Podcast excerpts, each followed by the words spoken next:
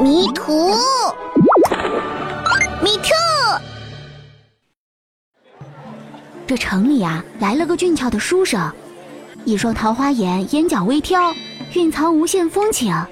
一袭青碧色的长衫，将身段衬得妖娆风流，令人心向往之。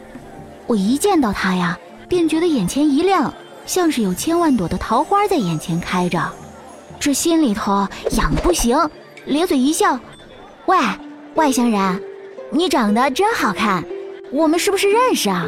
相逢即是缘分，有没有意愿当我相公啊？”哎，这已经是你第十七次说这句话了。相公不嫌多，何况嘛，一个也没成。那书生将目光转过来，微微一笑，一瞬间春光明媚。荡漾无比，妖孽十足啊！我要是有心呢，肯定激动的不行了。他可是个道士啊，八戒，谈笑间妖怪灰飞烟灭的道士啊，等谁谁怀孕的道士啊。道士，那种拿着一文钱三张符纸的道士吗？他又没有那些稀奇古怪的道具，肯定不够厉害。何况我这么貌美如花。哪里会是妖啊？错，我才不是那种招摇撞骗的道士，那种一文钱几张的符纸真是太小儿科了，好吗？我可是除妖师。这道士，哦不，除妖师的形象瞬间在我的眼里变得高大挺拔、冷艳高贵起来。不过，这位姑娘，这座城阴森森的，充满厉鬼，到处都是妖气，姑娘可需要谨慎啊。看您面色清白，体温偏冷，恐怕……哎，这样吧，这些符纸卖给你，也不用太多，友情价，只收你三十文。对了，刚刚姑娘说要相公，以相公为幌子可以，降妖除魔，友情价一两，绝对保你健康无忧，长命百岁啊！感情还是个老江湖，八姐，我们把他扔出去吧。后山那些小鬼头们也饿了，让他们收拾去吧。这是我的小相公，谁也不许动这个主意！赶快掏钱！我对着道士笑得春花烂漫，递上一包的碎银，就将他买回了家。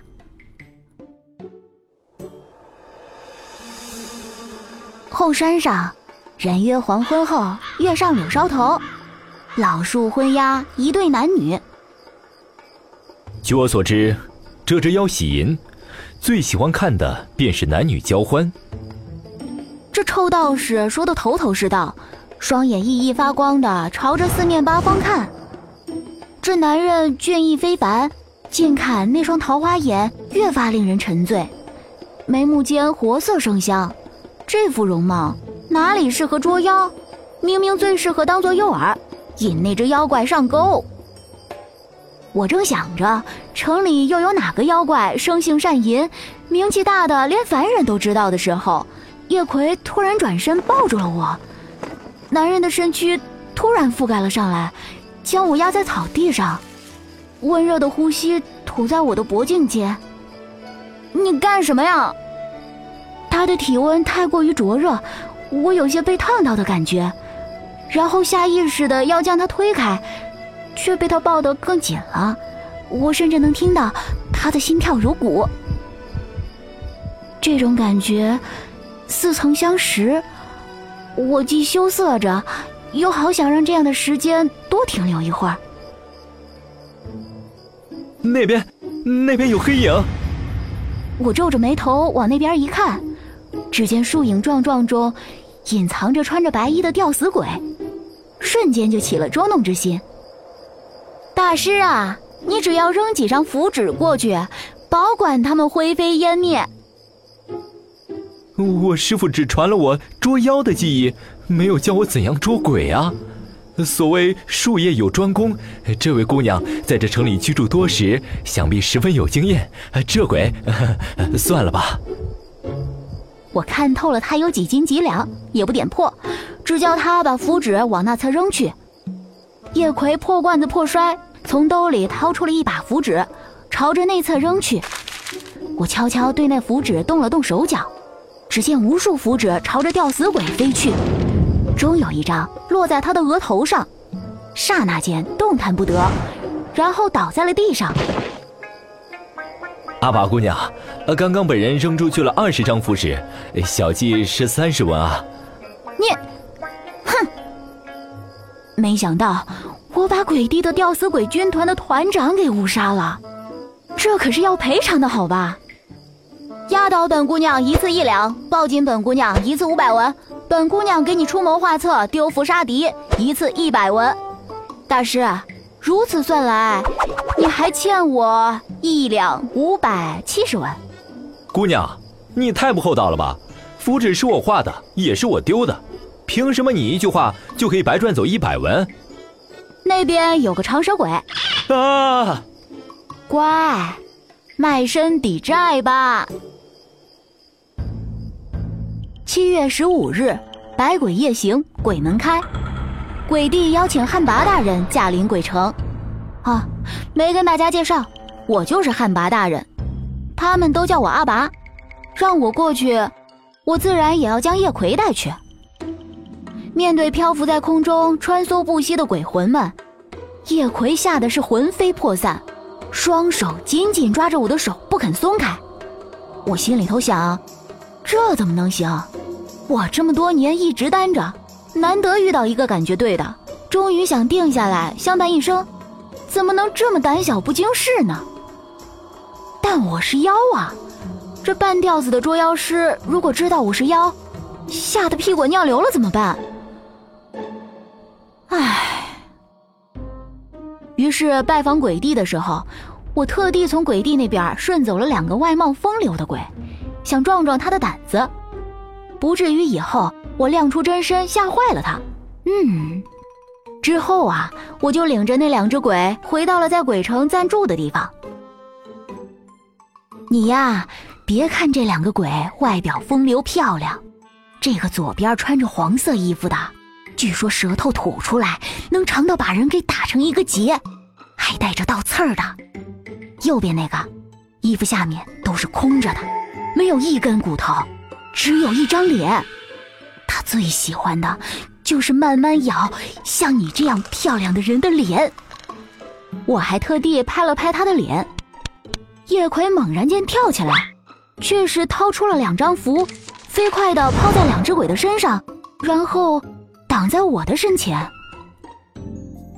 见到叶葵这样暖心的动作，我一时竟有些愣住了。呆子。你不怕我也是鬼啊？我真的是许久没有被这样呵护在身后了，心里骤然间升腾起了一股子期待。也许，不，应该不可能。那个人，那个人早已经魂飞魄散了。叶葵有些呆呆愣愣的，像是被吓傻了似的。你你你不会也是鬼吧？不对。百鬼夜行的时候，鬼魂具恢复原态，你是实体，啊，所以你不是鬼。嗯，那你不是鬼又是什么？怎么进得了鬼城呢？啊？我不是鬼，可我是妖啊！我看着他这副样子，心底头倒是有些柔软，不忍心再吓着他。世上啊，有捉妖师，还有通灵人，我祖上呢与鬼帝有旧。才得他相邀，馈赠我二鬼。馈赠，这可是比恶鬼缠身更要命。好歹后者还能勉强自己施法除去，前者却只能眼睁睁的看着他们在他的面前晃悠，一个垂着长舌头，一个虎视眈眈的看着他的脸。你能不能把他们送回去啊？嗯，不行啊。我缺一个能和我情投意合的相公，我是挺喜欢你的，可惜你不愿意同我假戏真做，做一对真夫妻，那我就只能另谋他路了。与鬼苟合，有损阳气。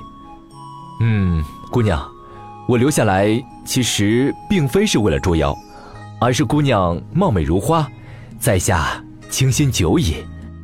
凡人做戏起来真是一套又一套，我明知道这话是假的，可还是觉得心头一颤，意乱了起来。姑娘可曾记得去年上元节，西子镇洛桥湖畔，姑娘执着花灯，笑靥如花，曾与卖灯人一番争执。之后，姑娘给他出了一个灯谜，卖灯人百思不得其解，未说出答案。最后，姑娘说：“若求灯谜，可去镇北边的拔城寻他。”那时候，麦登人想着，这姑娘可真刁蛮，如此的胡搅蛮缠。后来，却总是想起她，心里头总是不能将她的影子抹去。他寻了一年，都没找到那处地方。后来听人家说，那是个人杰地灵的地方。肉眼凡胎是看不到的，不巧，在下便是当初的那个麦登人。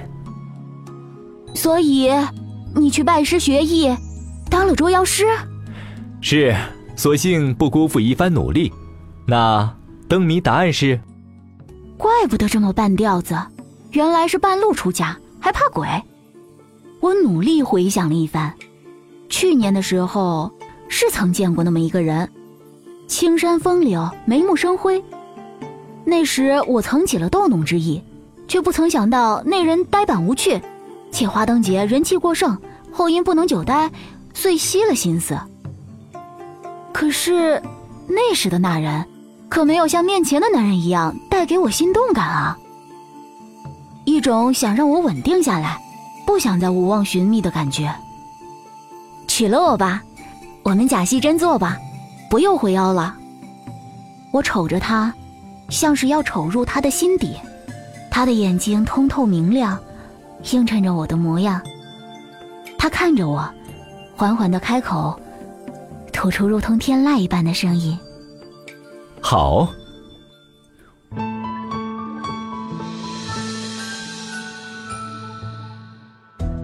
有声剧《旱魃成幻》由哲思出版传媒和中诚佳音联合出品，作者知真，导演王磊，剧中人旱魃由汪甜甜演播，叶葵由李胜演播，鬼帝由张雷演播。